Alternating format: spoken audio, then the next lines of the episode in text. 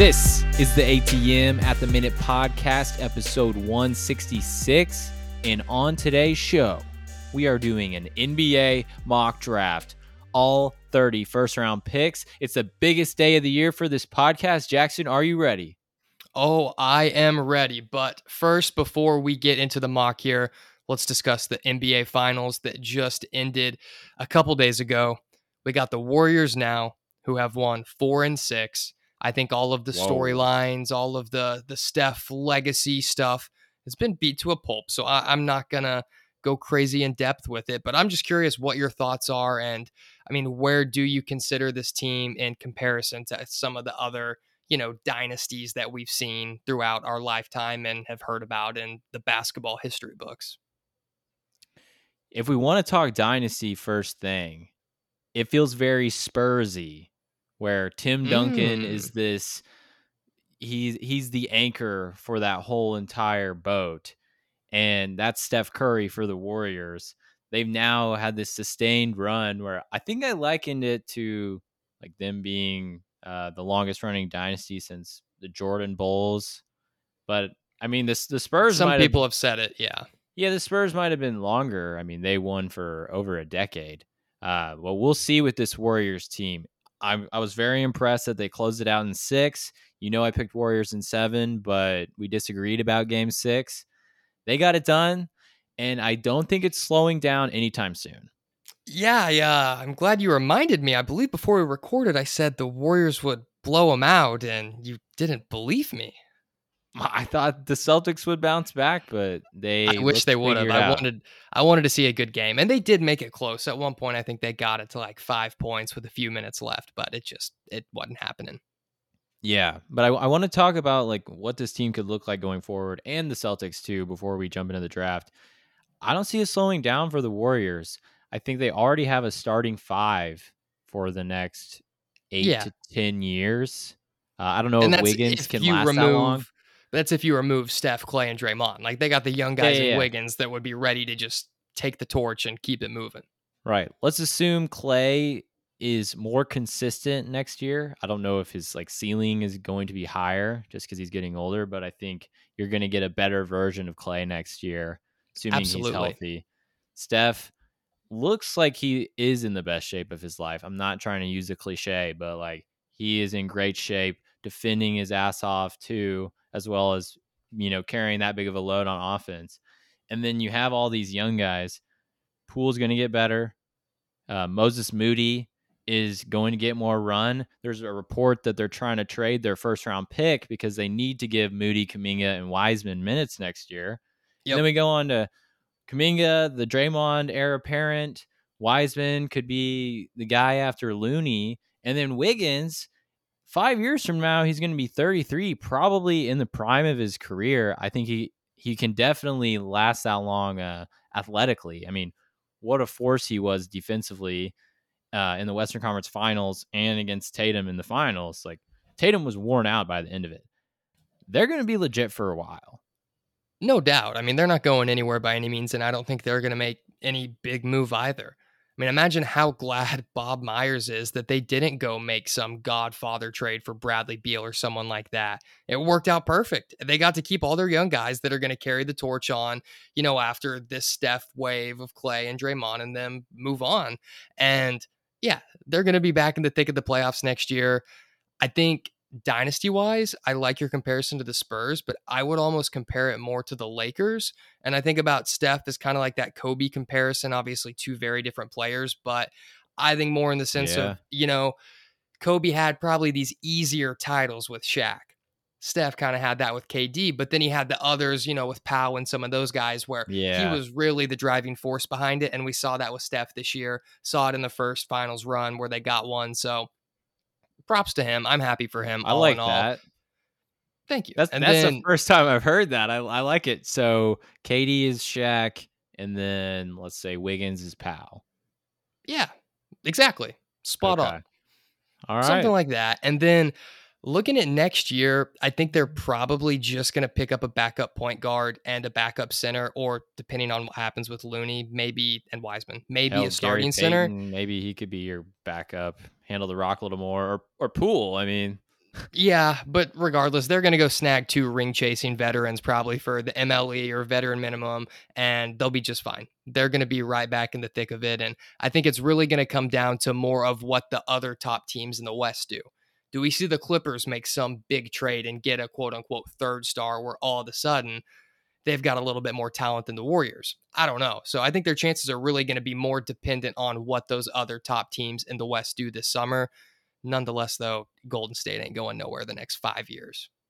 Yeah, I'm with you, and I don't I don't like the whole Mickey Mouse talk with this championship. They did go through Luka. Yes, Ja Morant got hurt, but they beat Luka Doncic, who's, I mean, statistically, I was having this conversation with uh, my roommate Kurt the other day. Who could compare to LeBron at the end of their career? Like for playoff statistics. I can't see anyone active doing it except for maybe Luka. Yeah, that's a total I mean, tangent.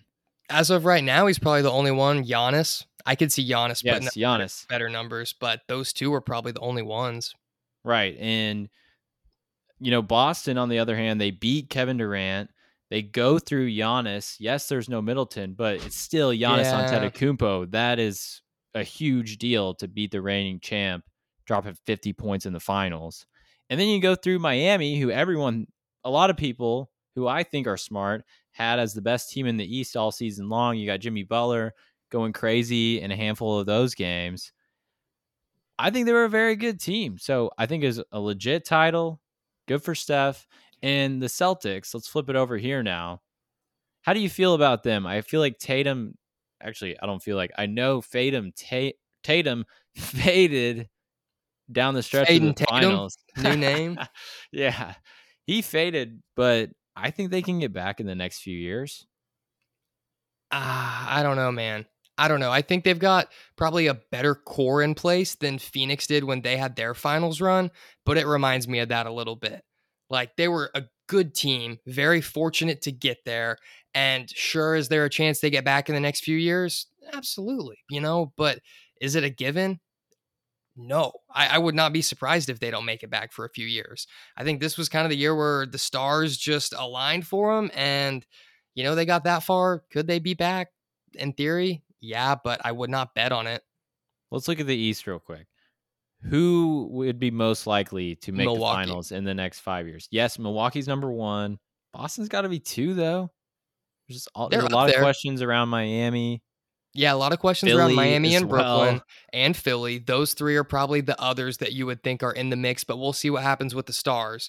I mean, Kyrie, KD, Harden, all those dudes. It's a little bit in limbo right now. Whereas Milwaukee older. and Boston, they're coming back. Yeah, they are getting older too. So, uh, I mean, in terms of next year and the year after, I think all of them are in the mix if they retain their big stars. But I don't know. It's interesting to see. And I feel like this year the NBA was more wide open than it's been in a long time. We did have the era of LeBron and the OP Warriors with KD and these teams mm-hmm. that you mm-hmm. just felt like were a lock to be in the finals every year where everyone else didn't have a shot. And now it seems like there's five, six teams on both sides that really do have a chance if they stay healthy, make the right moves around the edges, they could win a title. So I think in this draft and this summer, we are going to see a lot of very aggressive moves from teams that think their title window is the most wide open as it's been in a very long time. All right. Well, you did mention the draft. I have no more thoughts on the finals. Let's get into it here.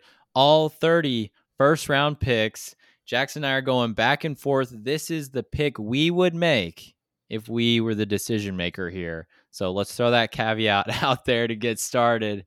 Jackson, I believe I'm on the board first. Yeah. On the clock first. Go ahead and take your guy and give me the rationale. I am going to go with Jabari Smith here. Wow. Thank you. Awesome. Cool. I like that. All right. I like that. So we all know about him 6'10 freshman out of Auburn, elite shooter with a 6'10 frame. He can rise over the top of anyone and get that thing off. He has a really nice jab step, face up game. developed turnaround game already, can go over each shoulder. People say he's not going to be a go to guy or a go to guy, maybe not as much of a sure thing of a go to guy as Paolo. Yeah. But the, the moves I just named are all moves that you could throw the rock to him any possession and he could get a shot off. So I I love his upside. People don't talk about it enough. And defensively, he can switch on just about anyone. I don't want him guarding bigger centers, but I feel fine about him switching and guarding probably the two through four at a high level. So I'm going Jabari Smith here. Easy pick. Okay. I respect that. I think the shot making ability and the switchable defense gives him the highest floor out of any of the prospects. So for that alone, you can't go wrong with them at number one. I like the pick. And they need shooting in Orlando. That is very true. They do need shooting in Orlando. And on the clock now with the number two pick. And I guess before I make the pick, just going to mention keep looking at these Vegas odds. Whether you're a betting person or not, that's a really good way to gauge what the rumors are and what the vibe really is because there's enough money on this in the day and age we live in. Vegas ain't going to have that line wrong. They're going to be on turning over every single stone, trying to make sure they know what to set that line at. So the more and more I see it move back to even, whereas Jabari had been the heavy, heavy favorite. And like I mentioned on the last pod, the line had dropped significantly down to like minus 275. Well, today I saw it at minus 160. So this could be even, totally even between Chet and Jabari on draft night. Something to continue watching. Now at number Are two, you making OKC. your pick based on that? No, I'm not making Okay, my pick based okay. on that, but just something to keep in mind. Jabari is by no means a lock at one anymore, and Chet is definitely in the mix. Sounds like it will be one of them two for sure, though. I agree. All right. Well, on the clock at number two, I'm not going to go with the consensus here. You already knew that. Of course, I'm not going to take Chet. That's why I wanted the number one pick. Let's be clear.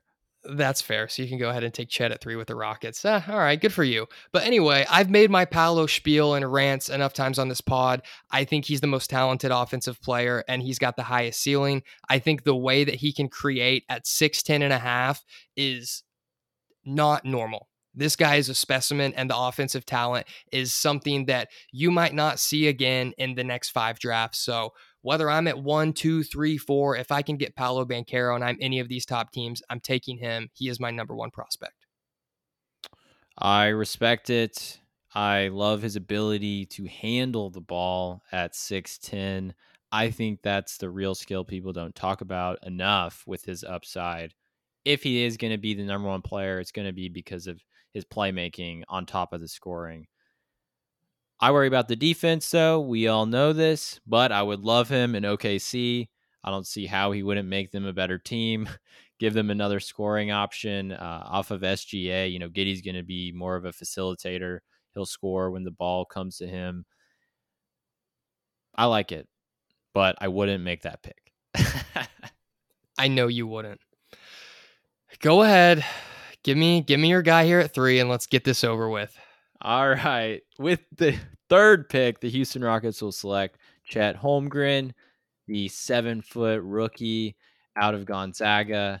He's just too good. The ceiling is too high for them to pass up on him. I think he fits in great next to Alperen Sengun. He can play on the perimeter as a shooter um, and finish around the rim really well 80% around the rim his freshman year. I love what he does defensively and I think he's going to be really good in the pros. It's, it might take a few years, but sure thing. I'm not going to argue with anything you said there. I think that's all very fair. I've come around on him to a degree, and I will recognize the skills for what he has. I think he has a chance to have a five to six year window where he makes some All NBA teams. He makes some All Star teams if go. he hits his ceiling. But here's my thing with him, and I have him at number seven, and this is why of my wow, prospects. okay. You beat me to it. I was going to ask where he's at on your final board. So I feel like that's reasonable. That's and to put it in perspective, though, Tim Bontemps, I listened to him on a podcast today, and he has Paolo Banchero at 11. So let's not act like I'm crazy outlandish here. Like, I think Chet will be good. I have him as the seventh best prospect in this draft, but I don't think he's a sure thing, and I don't think he's the number one option. And the reason why I'd favor the other two guys over him more than anything if you had to bet on who's going to have a healthier, longer career, I don't think you can look at Chet's frame and his body type and compare him to the other guys built like him that have played in the league big minutes and think he will hold up over a 10 year window. I would just personally be shocked if 10 years from now he was playing at an all star level and was going to be able to play into his mid 30s. I don't see that, especially with the way that guys are going to go at him and try to be extremely physical with him whenever he's guarding them in his early years. I don't think that's going to necessarily lead to injury, but I don't think this guy is just going to be playing on the perimeter, free of contact, able to constantly be good to go to play 70 plus games in a season. I mean, even look at KD he's been incredible and he's reached some of the highest highs, but he's had a really hard time staying healthy the last four to five years. And that's been a big part of the reason why the teams he's been on hadn't been able to go win rings and make these runs like they were expected to. So I think Chet is worth a top 10, probably even top five pick, yes. But I think it's more of a gamble than people realize just based on looking at his frame and projecting that over an 82 game season over an extended period. I don't buy him playing into his mid 30s. And for that reason alone, I would lean toward Jabari and Paolo. And I don't feel like that's an outlandish argument. I don't think he gets enough credit for how tough he plays. And I do think I just don't I don't think he plays like someone who's going to find themselves injured. He just has really good feel and Not that he, he does. I don't think the guy's walking around like his, you know, bones are made of glass or anything. But of the seven footers that you've seen that move a lot laterally and have these wide skilled games where they do get to handle the ball and play multiple positions and do a lot of different things and be making so many different movements throughout a game, I don't see them ever consistently staying healthy. Like Giannis is an outlier he is one of a kind, and I don't think it's fair to compare Chet to Giannis. I don't think they have the same level of athleticism. Let's clear, I didn't say that on this podcast. I'm not saying you did. You you maybe made a rough comparison once or twice, but not saying you said, said he was going to be Giannis or anything like that.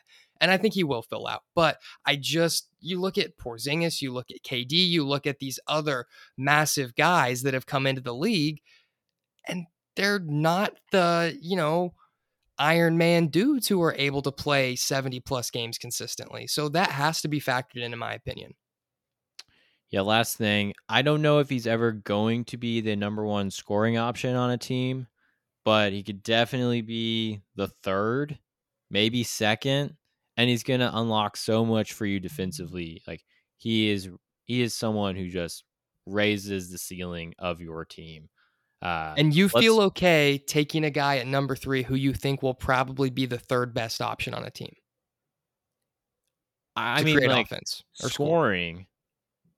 I mean, if he's with Jalen Green, he's definitely not going to be the number one scorer. I do think he could get to 24 a game, but I think Chet at his best, impact wise, it's probably like 22, 23 12, 12 rebounds, like a few blocks, three to four blocks a game. Sure. That's pretty That's damn reasonable. good. That's reasonable. yeah. I still just like the other two. But we're hey, we're making a lot of progress here. No one's voice got raised. No tempers flared too much there. I mean, if anyone's gonna raise their voice, it, it was going to be, be me because I'm tired of the the Chet bullshit that everyone thinks he's a surefire number one 10 year all star that's just going to be the ah, second uh, coming of freaking it. Some of the analytics people like Bontemps today, I had to turn it off. It was insane. He was just talking numbers and what Chet did at Gonzaga and how that projected forward. And I don't understand how you can just look at raw numbers playing in an inferior conference and be like, well, it projects perfect to the NBA. He's a surefire thing. I don't get it, but hey. We didn't see the whole package at Gonzaga. But, anyways, you're on the clock at four. Yes. Who are you taking for the Sacramento Kings? All right. So, a little bit of tea here. Everyone's got them mocked to take Jaden Ivy for the most part. He has not worked out with them, as far as I've read. And he has been very open that Sacramento is not his preferred destination. I've seen a lot of smoke about Keegan Murray. It sounds like they're zeroing in on him, but I'm still seeing Ivy on a That's lot a of very smart there. people's mocks. There is some wojism, but a lot of very smart people on the mocks that still have Ivy at four. I don't know what the heck's going to happen, but if I'm Sacramento here, I just take Ivy. I just take the guy that I think is probably the best player. I don't care if I don't have his medicals. We would have heard stories by now if there was something weird Yeah. going on with them. He looks One right team would have leaked it. Agreed. I watched him plenty last year and he looks fine. I take him, and if he gets there and he's unhappy, then I'm sure we can find a trade partner and it will not be that difficult. Um, yeah, love Jaden Ivy. He's a number three player on my board, and I think they should take him. I don't. I don't think there's a better player with more upside on the board, and I'm really not sure who they could get with that pick that makes them a playoff team next year. I don't think it would necessarily make him a playoff team, but the guy who would make them the best right away is Keegan Murray. And I think he's also the best fit for that lineup where he comes in and plays the four next to Sabonis. And it would actually make them at least a few wins better, but you're going to need more than that if you actually want to get into the playoffs with a mediocre roster you have right now. So for that reason, I'm taking Ivy, probably same mindset as you if we were making the pick, but I kind of am starting to expect them to take Keegan Murray. Yeah. I I'm hearing a lot of Keegan Murray buzz as well, so do do not be surprised on draft night if they just end up taking him over Ivy and letting Ivy fall to the Pistons, which is everybody's dream. Yes, which I'm starting to feel like could happen. But one other note have you heard that uh, there's a dark horse team trying to move up for this number four pick? It's the Memphis Grizzlies. No, I have not heard that. Yeah, I saw something about that today that they've been inquiring about the pick. And it makes me wonder who would their guy be? I don't think It Ivy and Ivy. Jaw it and would Bane would, and they would just try and get the most he, insane he backcourt in the league. loves Ja Morant. He literally wants to be Ja Morant. You think those two could play together and win a championship? I think they'd trade like Jaren or something and try to get up there. Oh man, that would be nuts. I would not do that, but would be fun to see. That sounds like Keep an eye out for it. Probably is, but you never know. Anything else on the Kings here? I don't think they're that Nope. interesting from a trade perspective. I'm more interested in who trades with them if they do make a move. Agreed. All right, so I'm on the clock with the Pistons at five. I think this may surprise you. I'm going to go with Ben Mathurin, sophomore out of Arizona. I love the fire he plays with. I think he would fit great at the two next to Cade Cunningham. He can he's a movement shooter, has potential to be a very high level one, high release, high lift on his jump shot. I think he would be fantastic in Detroit. I think he has upside. He's only 19 and he shot the ball so damn well at Arizona. That is a translatable skill and a very valuable one. So I'm taking him at five, six, six shooting guard out of Arizona. I don't think there's anything wrong with that. The more and more that I've gotten into these mocks, I've watched more tape. I think he is someone that will be in that five to seven, maybe eight range. As of right now, I've got him mocked going to the Pacers at six. Now that's partially dependent on Keegan Murray going to number four or going to the Kings at number four. And being back on the clock here with the Pacers pick at six, I'm going to take Keegan Murray. I think he's Okay. the next best player, but I think Mathurin is up in that category with the next group of guys after the big three, and he should be off the board by the eighth or ninth pick at the latest. Yep. Um, I do like Keegan Murray there as well. The fit with Indiana just seems seamless. He would come in and give them possibly a number one scoring option. Not not in year one, but uh, down the line. Shoots the ball really well. And I hope they move off of Malcolm Brogdon and Miles Turner. Strip it down, get younger, build around Haliburton, Duarte, Keegan, and let's get going. Let's have some fun. Let's actually try to make a contending team because what they have right now is not getting close. So Retweet. And let's just get young. Let's get young and good. We can figure out contending later, but sounds like they are looking to get off Brogdon. I just don't think he has a ton of value with his inability to stay healthy. Yeah. All right. I'm on the board here at seven. The Portland Trailblazers. Now, I think this pick may get moved on draft night. this pick will get moved on draft night unless something crazy happens and offers just fall through and teams back out. This pick's getting moved. Yeah. But I don't care. I'm making the pick, and I'm taking Jeremy Sochan out of Baylor. They do it Wow. all. Defender can guard one through five.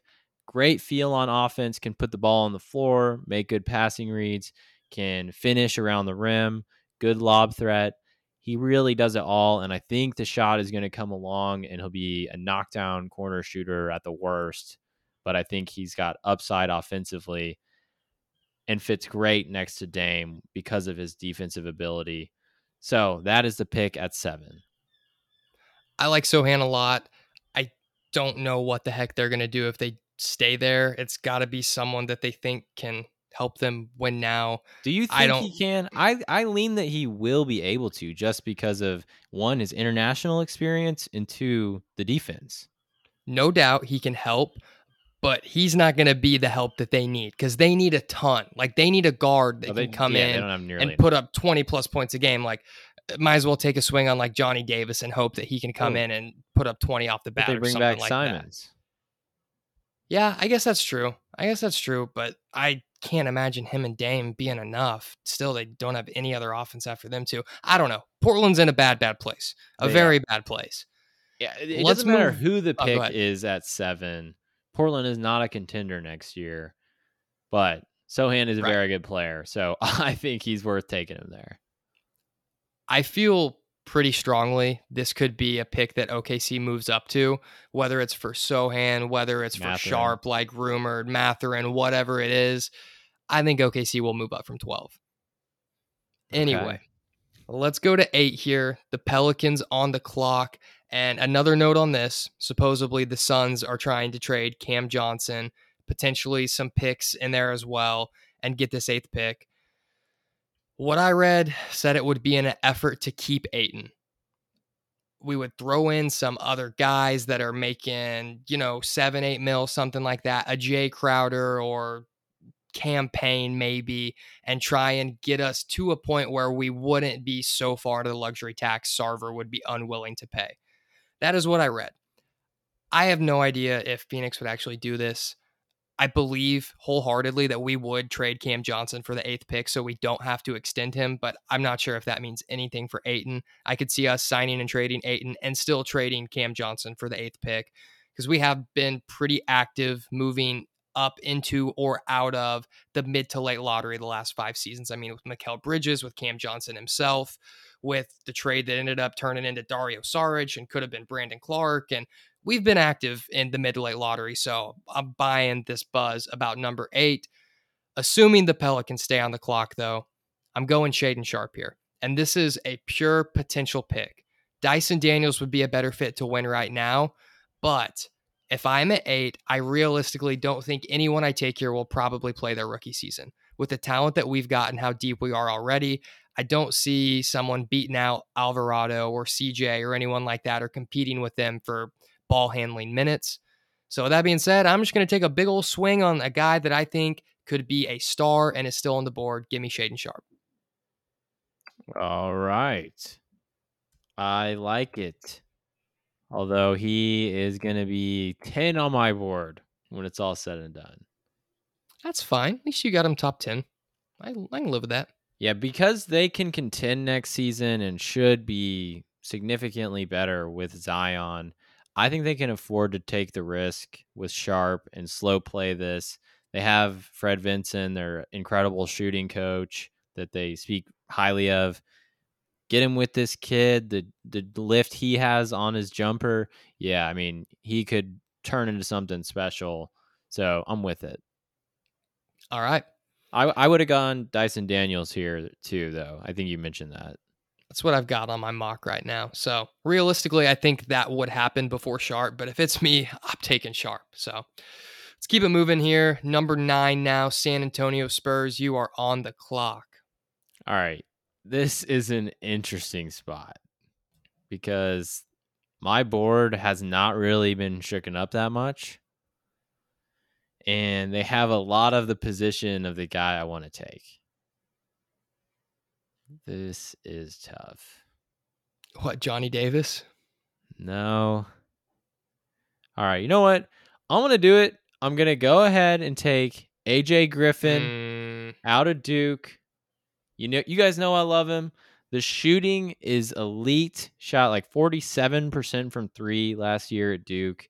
And I think his shot creation ability is a little bit underrated. You've highlighted on numerous occasions that you didn't see enough from him. Well, I've argued back. It's because they have Paolo. It's because they have Wendell Moore. It's because they have an upperclassman guard in Roach and Keels. So many mouths to feed. This guy has a an offensive package that we haven't fully seen, and I think he fits well next to Dejounte Murray, long defender at at the point of attack. I think they can make it work, and they'll figure out the rest. I'm buying the upside here. Mm. Mm. I don't love it, but I'm still seeing him anywhere from six all the way to 18 on mocks. But I think he's going to be at the end or just outside of the lottery. The more and more I look at some of these other guys, like a Johnny Davis or a Dyson Daniels, or even like a, a Bennedict Mathurin, I cannot make myself look at AJ Griffin and think that he's the same ballpark as them. And then the more I also hear about the defensive advanced numbers, kind of concerning that he was one of the worst defensive players on the court at all times at Duke. Little bit of a red flag with how athletic he is and how he really wasn't having to guard. He was playing that Jazz defense, players. knowing Mark Williams was going to clean it up. I guess. I guess. I don't know. You know how I feel about him. He's one to watch, though. Probably one of the bigger wild cards for draft night because I don't think anyone really knows the range of where he'll end up. Yep. Number right. 10 here. Oh, one other thing about that ninth pick. I've heard it's almost a done deal that they're taking Jalen Duren. Like they've made up their mind. They're going center and he's the guy. Yeah, I've been heard or I've seen been heard. Duren I've seen Duren linked to them for a long, long time. Like I'm starting a couple months it. now, so would not be shocked at all if he's the pick. Okay, number 10 here. The Washington Wizards. I'm going to go ahead and take him because he's there. Give me Dyson Daniels. Hell yeah. They need a ball handling guard. Daniels is really more of a wing the way that he's built, but he plays like a point guard and he can facilitate like a point guard. So I'd be between him and Ty Ty. And I think with the size and length and athleticism with Daniels compared to what you've got with Ty Ty and the passing ability is just as good, if not better. I'm going Dyson Daniels. I feel like he's the safer bet. All right. I I love the pick. I think he would fit fantastically next to Bradley Beal because of that defense. And they don't have a point guard. He could be the point guard. Beal handles the rock a lot as well. Good move for Tommy Sheppard and co. in Washington. All right. And uh, old Tommy there in Washington thinks it's going to be a very busy, busy draft night. He said he expects a lot of trades. So got me excited. Yeah, speaking of, the New York Knicks are on the clock at 11. yeah. They're a team who a lot of people expect to move this pick. I've also heard that 11 through 30 in this draft could be wildly active on draft night, moving these picks, trying to get established players, the John Collins, the Goberts, the the Aytons. We'll see who gets moved on draft night or around uh, around it. But I got a pick for the Knicks, and I am gonna go ahead here. This this may come as a bit of a surprise. I'm gonna go with Blake Wesley. I've come. Excuse me? Yeah, I've come all the way around on this kid. Freshman out of Notre Dame, local kid, awesome athleticism, six five, really long. I think he has the potential to be a one in the NBA. So I think that's a big win for them if they can get a point guard at that size with that kind of athleticism. I I believe that he will put it together. Just just gonna, wait on it. I think he's ever going to shoot above 70% from the free throw line? I do. I'm betting on it. I like. You know who he reminds me of? Like who? the build and not necessarily the numbers, some of them, but this just screams poor man's Donovan Mitchell. If he's a poor man's Donovan Mitchell, Hell yeah, I'm pumped with that at the 11th pick. I've got him all the way down at 33 on my board, if that tells you how I feel about him. well, uh, a lot of people disagree on this draft, so I know, I know. He's one that I've seen high, I've seen low, everything in between. All right. I'm I'm with the upside. That'd be the highest I've seen him though. I, I'm looking I don't even at my know. board. I don't know what I'm doing if I'm the Knicks. That's what I'm saying. I'm looking at my board. I'm not drafting a center. I don't believe in that this early in the draft. And he's really come on strong. So I think there's upside and that's what I'm that's what I'm doing if I'm the Knicks. Like you wouldn't take on. a guy like Johnny Davis that you think you could maybe pair with RJ Barrett, someone that has all-star potential, could help play you back into the playoffs this year? No, I, I like I like Johnny Davis as a contributing player in the league, probably a winner, but I don't think he has the upside that Wesley does. Wow. Okay.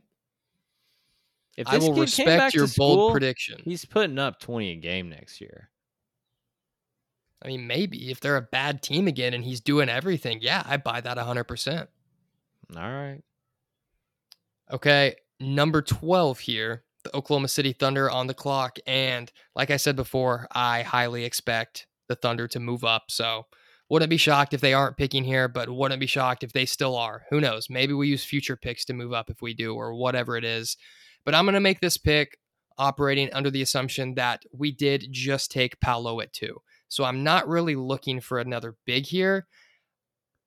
I kind of like Make just assuming you took Jabari or Chet too. Like how much is that changing? What do you mean? We're we're in the mock right here. Oh, I see what you're saying. I see what you're saying. Yeah. But I mean, like I, I literally took Paolo. So no, no, no. I'm i know, I know. Operating under the assumption he'll be on my roster. Anyway, I'm gonna go with Ousmane Dieng here.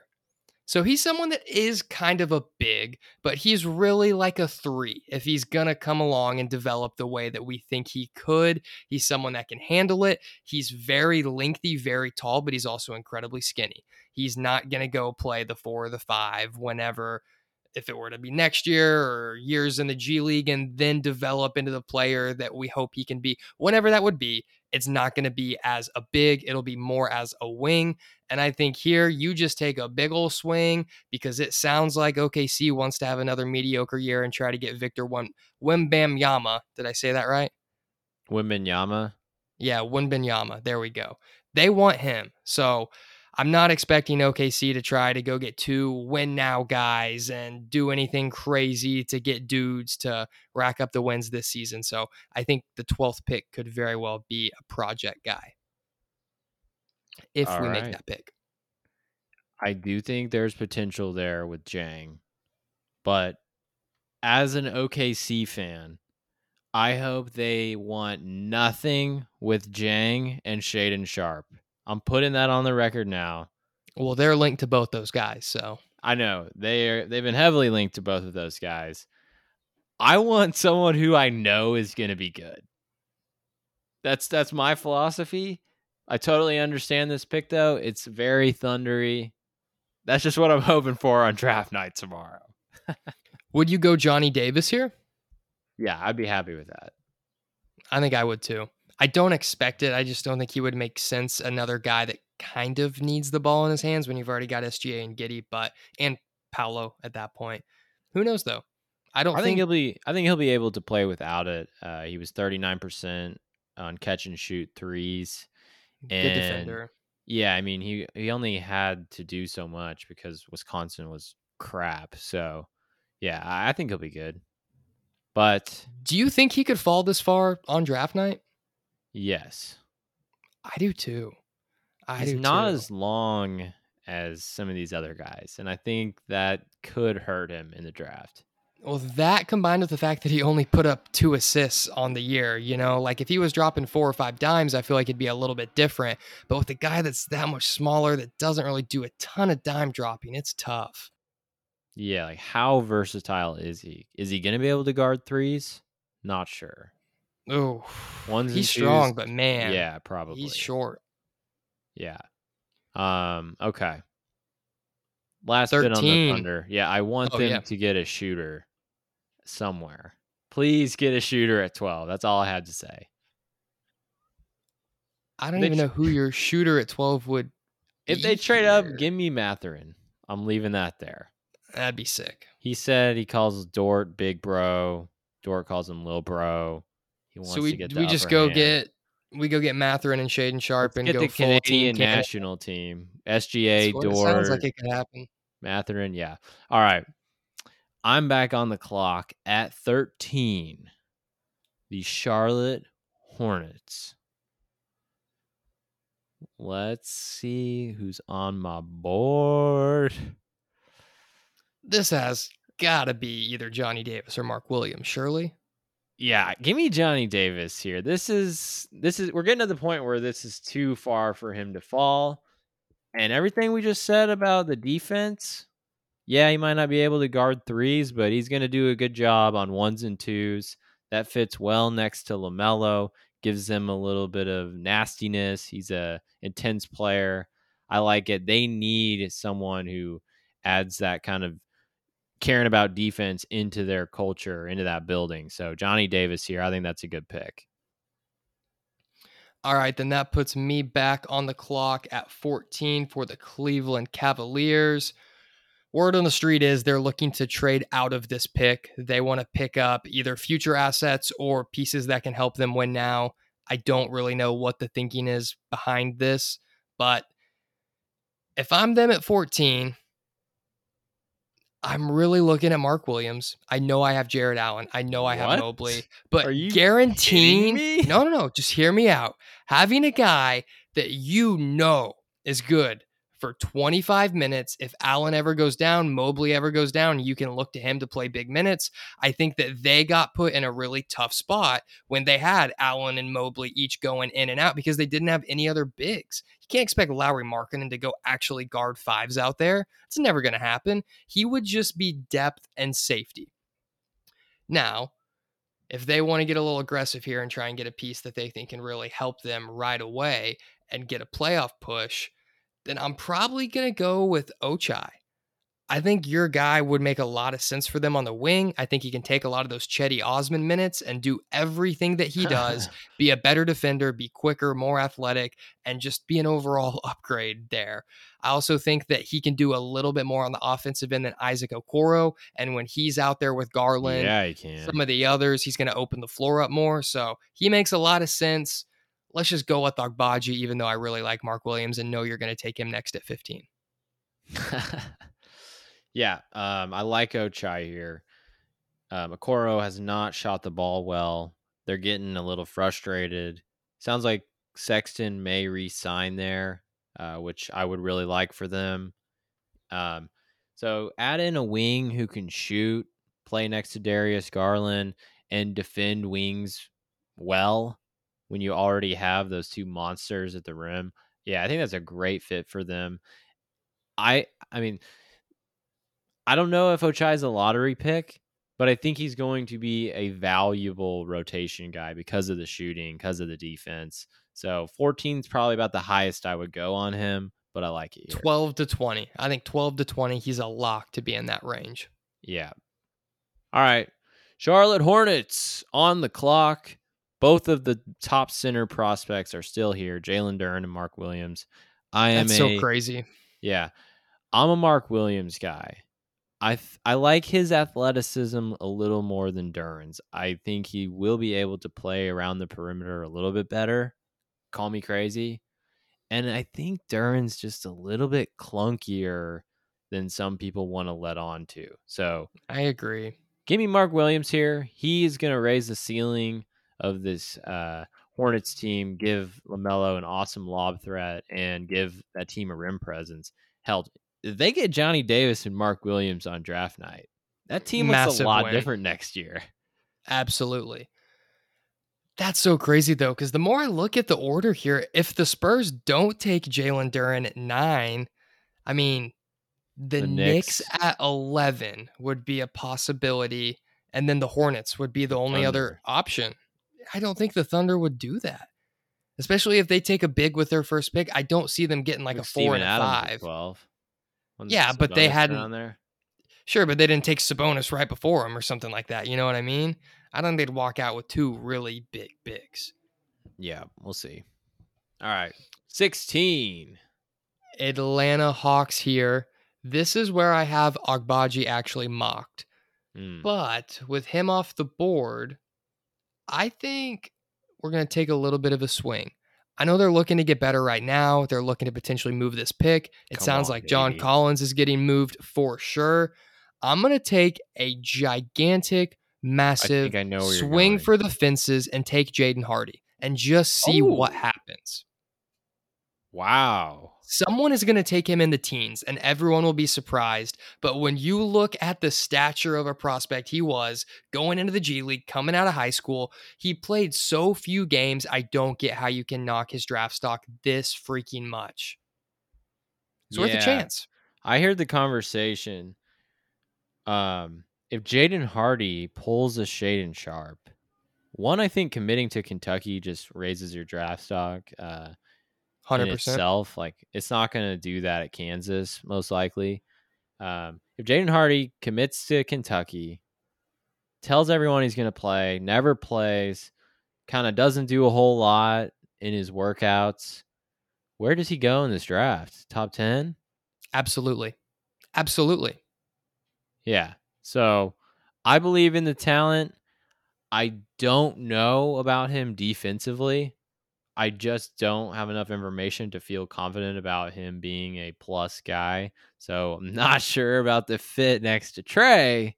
You would not be expecting him to come in and play right away. This would be like a hey, in a couple years, if he develops right and he's ready, he could be like their Jordan Poole. You know what I mean? Like he is to Steph. He could be something like that for them.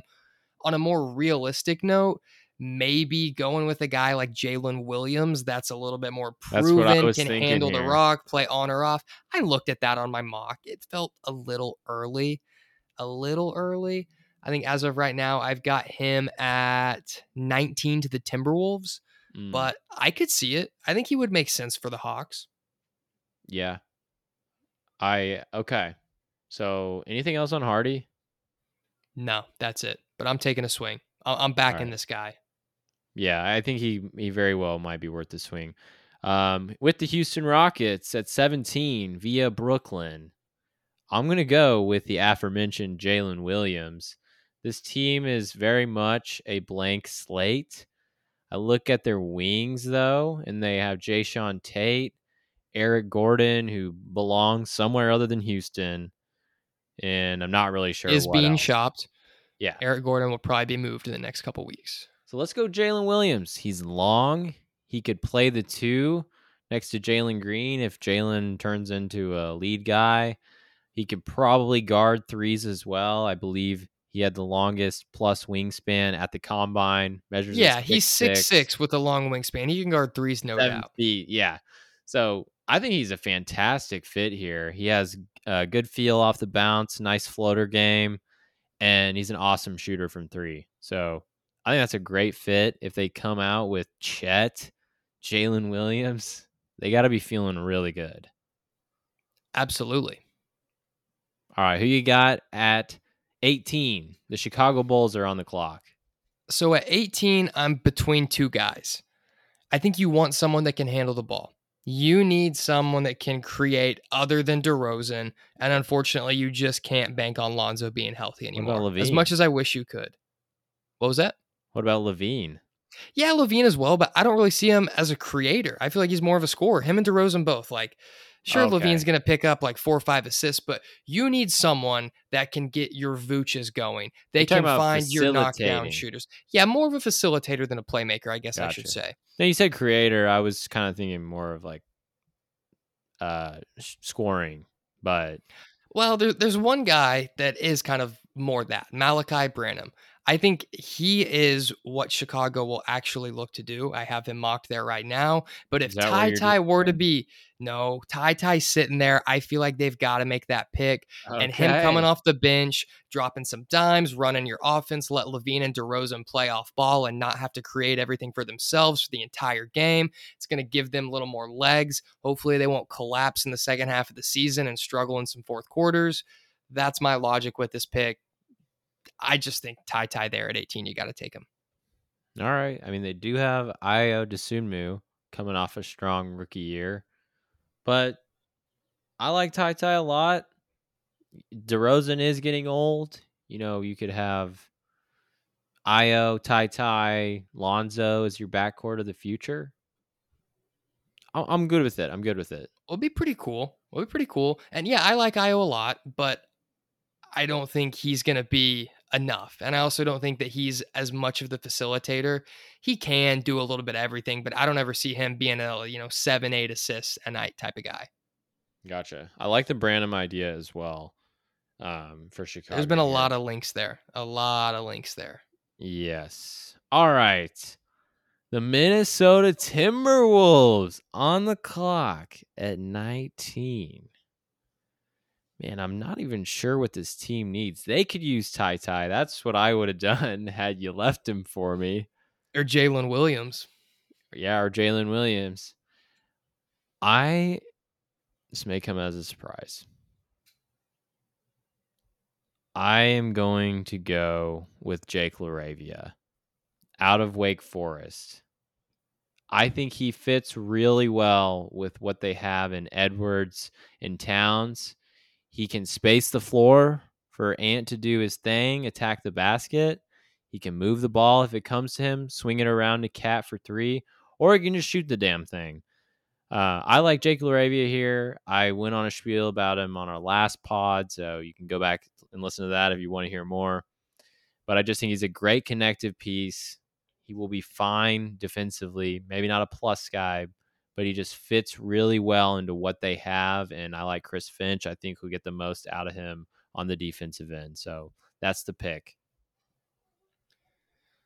All right, the San Antonio Spurs here at 20, back on the clock. This pick came over from the Toronto Raptors their guy is there. I mean, supposedly they're going to take yeah. him at nine. If Jalen Duren were still sitting yeah. there at 20, I think they'd be shitting themselves. So let's go ahead and make this one quick.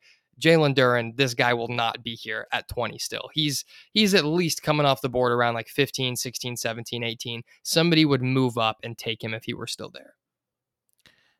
Yeah, I like it for them. What do you think about him to the T Wolves though? I don't think he's going to fall there on draft night, but I heard the T Wolves are interested in Capela and uh, I heard another name, uh, but that eh. surprised me. I get it because Cat's I I could really see it such a good floor spacer. You play him as like a four, and that way he doesn't have to guard fives. But I don't know if you can have him. Fives. Yeah, I just don't know if Cat could hold up against some wings that are going to play the four. I don't see that. I feel like he would just be chasing guys around the three point line and be exhausted. Yeah, Hmm. All right. Well, I could see it though. Maybe you stagger their minutes some and you give Towns, you know, five, ten minutes a night with Duren on the floor where he doesn't have to be the center and he can rest a little bit and you can hide him on a three or a four on the other team that doesn't do a lot offensively. Mm-hmm.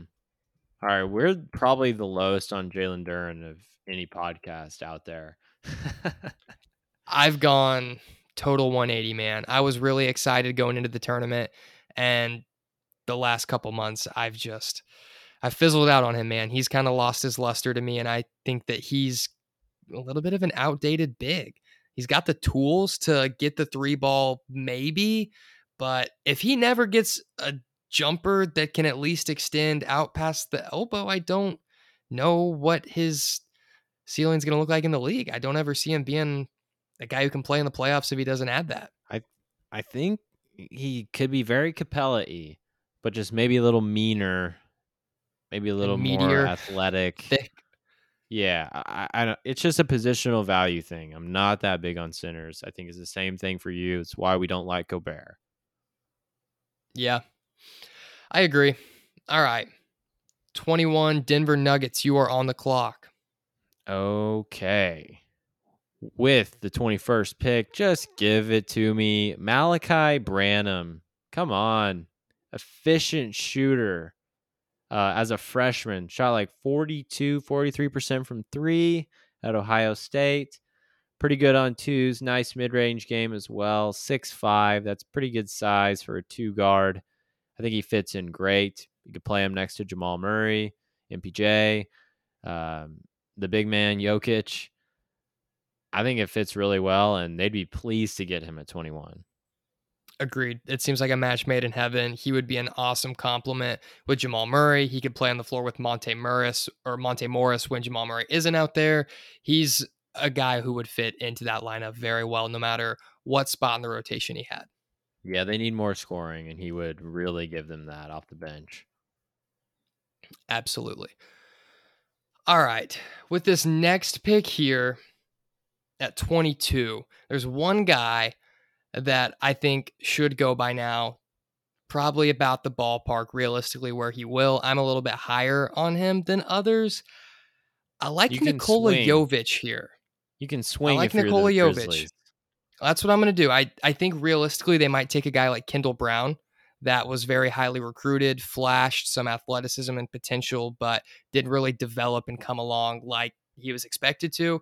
But with Jovic here, he might not even play at all the first year or two. And when he does come over, he is going to have a three ball that's immediately worth getting him minutes for. He is a great spacer, a great shooter. I think he slides into that lineup with guys like Bane and Ja Morant that can penetrate and kick. They can find him on the wing and they're going to like playing with him. It's just a matter of if he can hold up on the defensive end. All right. Nikola Jovic. I'm not as high on him as you are. We know this, but Yep. yeah, if I'm the Grizzlies, why not just get another shooter?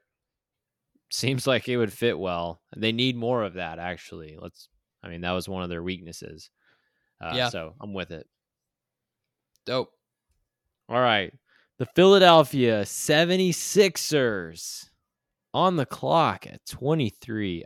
I am eager to see if they are willing to move off of this one. Um, but I think they need to get a little tougher. Uh, so I'm going to go Tari Eason here.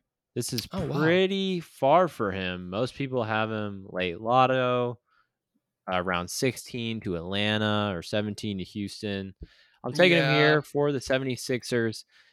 Super physical wing, about six eight, I believe. Massive mitts. They say his hands are as big as Kawhi Leonard's, and he's he's good around the rim, good in passing lanes. Philly Three ball use- was decent last year. Shot at like 35, 36%. Yeah, and above 80 from the line.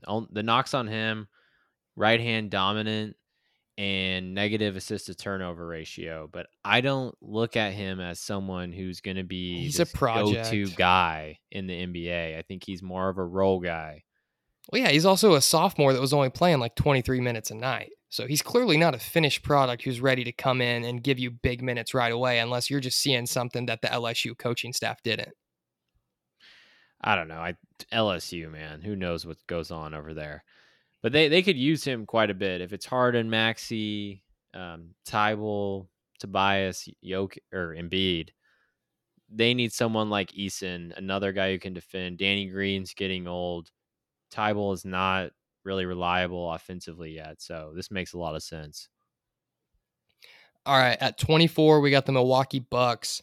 The guy that I'm going to take here, I feel like also could have been a good fit at 23. I'm going to go with EJ Liddell. You have been very high on him on and off throughout this draft process.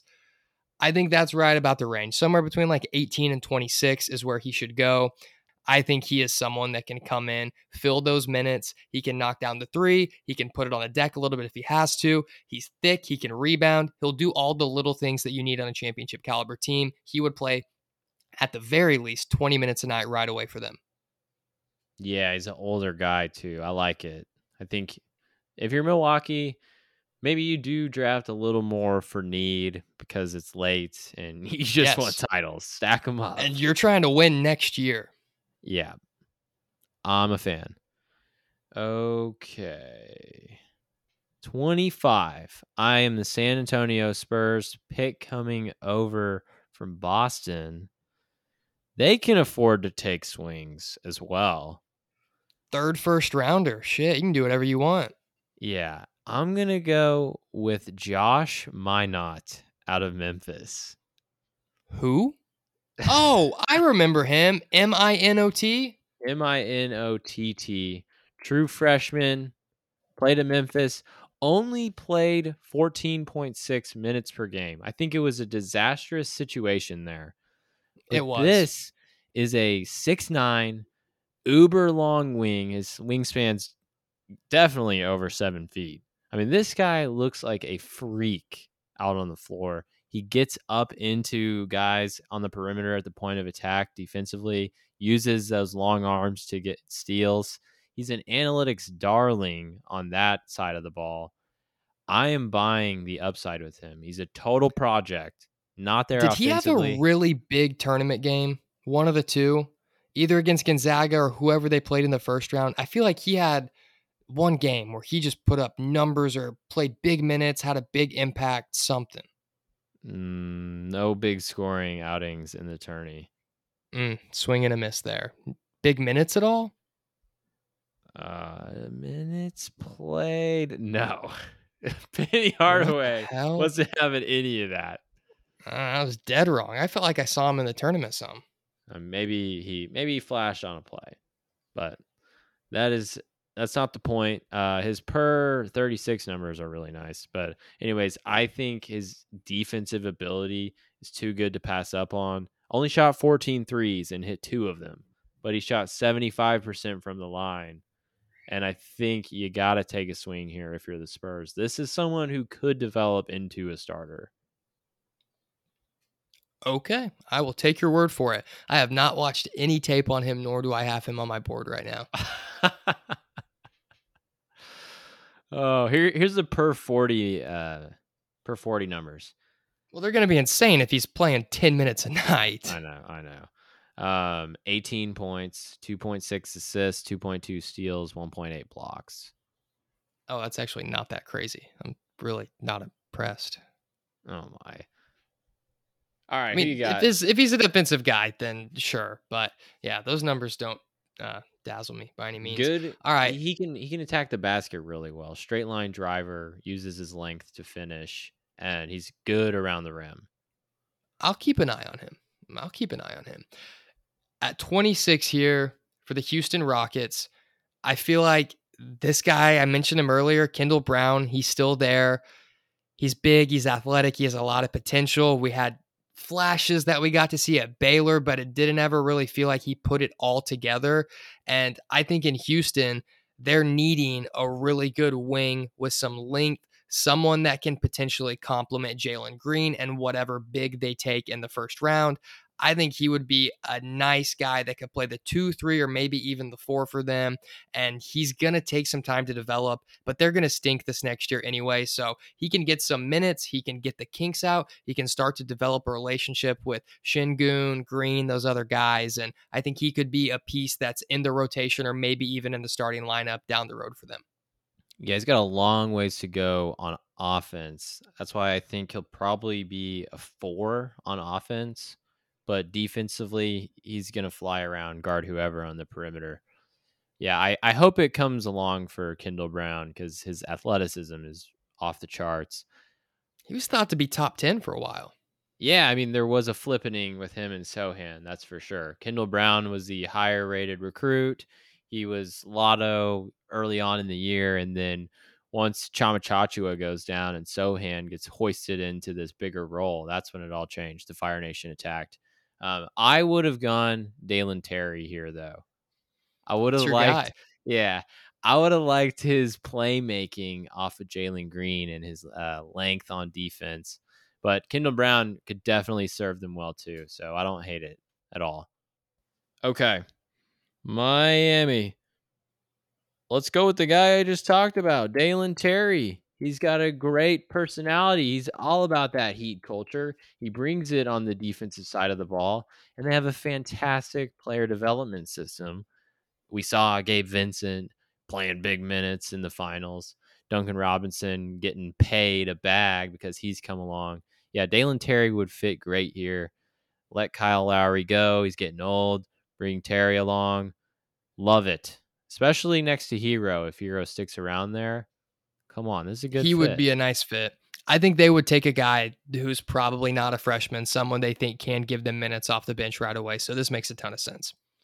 Could totally see that. Same goes for this next play, pick. but maybe Uh, five ten minutes, just you know, like I don't think they're deep enough where he wouldn't get a shot. Minutes.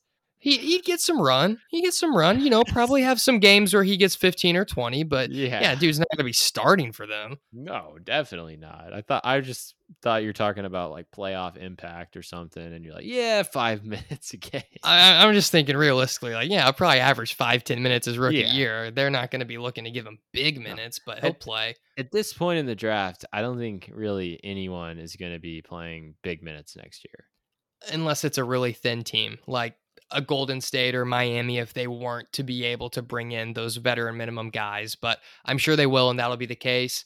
And it also sounds like, as we said earlier, Golden State's probably going to trade this pick, but let's just assume they stay here. I'm going to go Wendell Moore. He's someone that I mm. think can do a little bit of everything. He can knock down the three ball, he can help run the second unit and do some facilitating and getting other guys looks just seems to be a really good fit here. And as I said the other day, dude's only 20 years old, played multiple seasons at Duke. He's battle tested, he's been in big games. I think he's someone that would be able to actually contribute for Golden State at 28. I like it. I, I do think he could help them. He's 33, 32 on my board, so not far off. I also like two guys I want to throw out for them kind of in the same mold. Andrew Nembhard out of Gonzaga. They could yeah. use a backup point guard. He could come in, learn that system pretty quickly, just sling it around to Jordan Poole and co. Um, and then my guy, Christian Braun out of KU, good, solid defender on the perimeter, can knock down threes. If he can learn how to get that shot off a little bit quicker and be a little more of a movement shooting threat from Stephen Klay. oh man, that is the breeding ground for Christian Braun. That would be awesome. He would be a good fit there. There is no doubt about that. But then again, I feel like everyone would be a good fit there. That's yeah. like the best place right. to play. Yeah, especially guys like him and Wendell Moore for sure. Mm-hmm. All right, 29 Grizzlies, you're back on the clock. All right. It's crazy how this is played out because, like, I have, I'm at 27 on my board. And i have just... got, yeah, I've got 21, 24, and then 26, 27, 28, and 29 left. Okay. Um, I'm going to go with Christian Braun. He's fallen to me again. he fits the grit and grind mentality to a T. I mean, you got this guy Duncan in transition and yelling profanities, profanities at people. at the fans. Yeah. yeah, I mean, him, Dillon Brooks, Ja, Bane, that is nasty. They need shooting, as we mentioned earlier. He's a good defender. You know, they might lose uh, Kyle Anderson. Brown is someone who could come in and play sooner rather than later, do the little things for them. I think that's a great fit. But if you're them, you might want to go upside because you really don't have a lot to lose. Yeah, but I think that's still a solid pick. And I've got him at 28 on my board. That's right around where I think he will go. So that one's good with me. 29 here. Or no, sorry, 30 here. Last pick of the draft. Bringing it home. The Denver Nuggets, which this pick was recently acquired from OKC in the recent weeks. I'm going to go ahead and take Trevor Keels. Screw it. Man, Give me a guard that's got potential. Guys. I do love the Duke guys, but I watched them play a lot, and there were some games where I was really impressed by each of them. And I think at 30 here, why not take a shot? The guy's a freshman. He could be a really good complement to Jamal Murray if he does come along. They've got contrasting styles, and I think that Keels, like I've said, is stout and strong enough where he can't really get picked on like some other smaller guards might. I think if you get him into a switch, he can actually hold up against some bigger dudes. And also, they need more guards. There is no reason to be playing Facundo Campazzo big minutes in a playoff series. Keels, I think, would be maybe even an upgrade over Campazzo right away. So I, I like this pick. Yeah, it's a lot of maybe a little more Will Barton than you'd like, way more Campazzo than you'd like. Mm-hmm. Bones is coming along, yes, but they could use help in the backcourt on the wing. So yeah, Malaki Branham and Trevor Keels, solid come away from the draft. Doesn't Absolutely. feel very nuggetsy though. It does not, but they have a different GM now. So yeah, That's take that point. into account. I would have normally gone like Patrick Baldwin Jr. here if it were Tim Connolly picking. Yeah. All right. I think that's a solid pick. I think Kennedy Chandler could be good for them here. Yeah, he's another one that would absolutely be in the mix. Um, who else? MarJon Beauchamp. I think Max he could go late first. Christie out of Michigan State. He's someone a lot of people like that really Yeah. kind of struggled. But Bryce McGowens out of Nebraska. yeah, these kind of rocky year guys that were highly J.D. touted out of high Davison. school. Mm, Mhm, I, dude, I don't one. think Davison's gonna get drafted. Oh, really? Ah, yeah, I don't. Maybe really I think he'll go mid second. I think he'll go like mid second. I saw some stuff from him, man. I feel like from a freshman that was on a pretty freaking good team competing for touches with some other good guards. I liked enough of what I saw where I'd take a chance on him in the second round.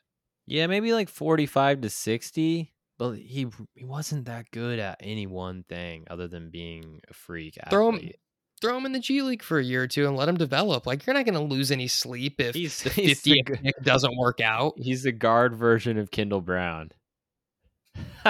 Kind of. Yeah, kind of. You really just hope the offense comes along.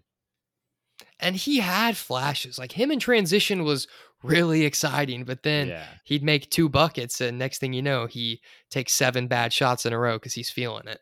Yeah. He had to get his. He'll be all right though. I like him. I think he's got a good shot. Wouldn't be surprised if he winds up sticking on a roster in a couple of years and having a meaningful role even if it's just like 10 minutes off the bench on a decent playoff team. But I hope he sticks around. I like him. I like the Mhm. hair too. yeah, Unique he- guy. he's he's fun. All right. Absolutely. We just made our picks. We made every team better. No doubt about that. Zero busts.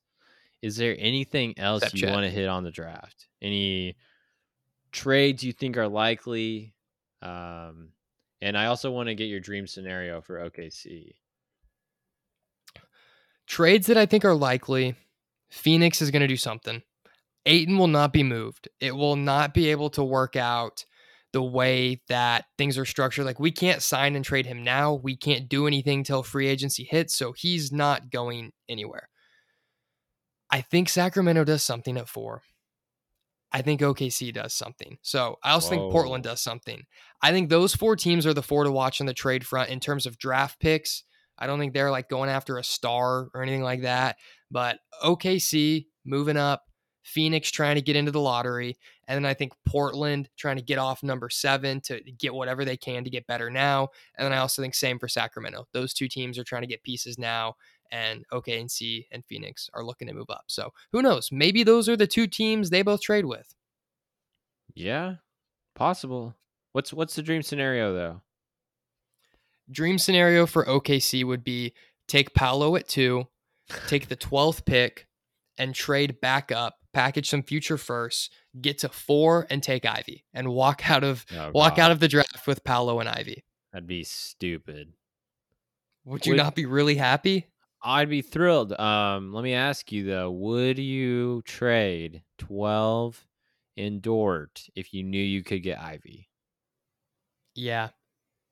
I think I'd take the chance there. I hate. I to love say Dort. it, but I think I would too. He's great, but Ivy could be a generational talent. Like that dude could be a six time All Star. I love Dort, but he's never going to put up more than 20 points a game. Great defender, but it only gets you so far in today's NBA. I would do it too. Um, he is the only player outside of the top three I would be willing to trade Dort for. Agreed. No Okay. doubt. Only on the one same even, only one I would even consider it. Others immediately, nope, I'm out. I love Shaedon Sharpe, still probably wouldn't do it. Gotcha. And last thing, um, Mark Stein did report that it's going to be Jabari, Chet, Paolo in that order, and he I don't believe Mark he Stein. said it. He said it. He's confident in it, and I haven't heard that from any credible source, any of these respected guys who have been around the league for a long time. I have not heard anyone be willing to talk about it like that. So I'm kind of leaning that way right now. He's been wrong before plenty of times.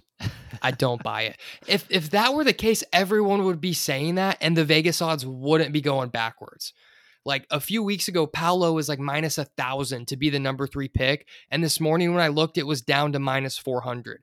So there's no way the odds are going to be moving away from the consensus one, two, three that everyone's been talking about for weeks leading up to this draft, unless some weird shit is going on and people really don't know. Maybe the books just need people to bet on those guys so they don't get emptied out. I think the opposite. I mean, if ah yeah, eh, but if Paolo's a lock and he's down at minus 900 and people are betting on him, why would you bring the line back up to a more reasonable price where people can hit it harder if he is a done deal to 3? Yeah, that's fair. Um but last year, I feel like day of draft or right before it, we kind of knew it was going to be Cade, Jalen, Mobley. You agree? Yes, and I think this draft's a little bit different because we knew? Cade all along. Yeah, because Cade two months before the draft, that was a done deal. Like you couldn't even bet on that. It was over. People knew Cade was one. So after that, it's like, well, who's two or who's three? You're just waiting on one team to decide. Whereas with Orlando, it's still up in the air. It sounds like with Jabari and Chet, no one really knows for sure, and it changes everything the way that those other picks come off potentially. Then you've got Yeah. new teams trading up. If someone falls to three they didn't expect, and then what if OKC takes Paolo at two, and it, it it throws everything for a loop. And I just feel like last year one was a done deal, and it made everything a lot simpler. Mm-hmm. Um, just a couple notes on the top. So Jabari only worked out for Orlando and OKC. Right.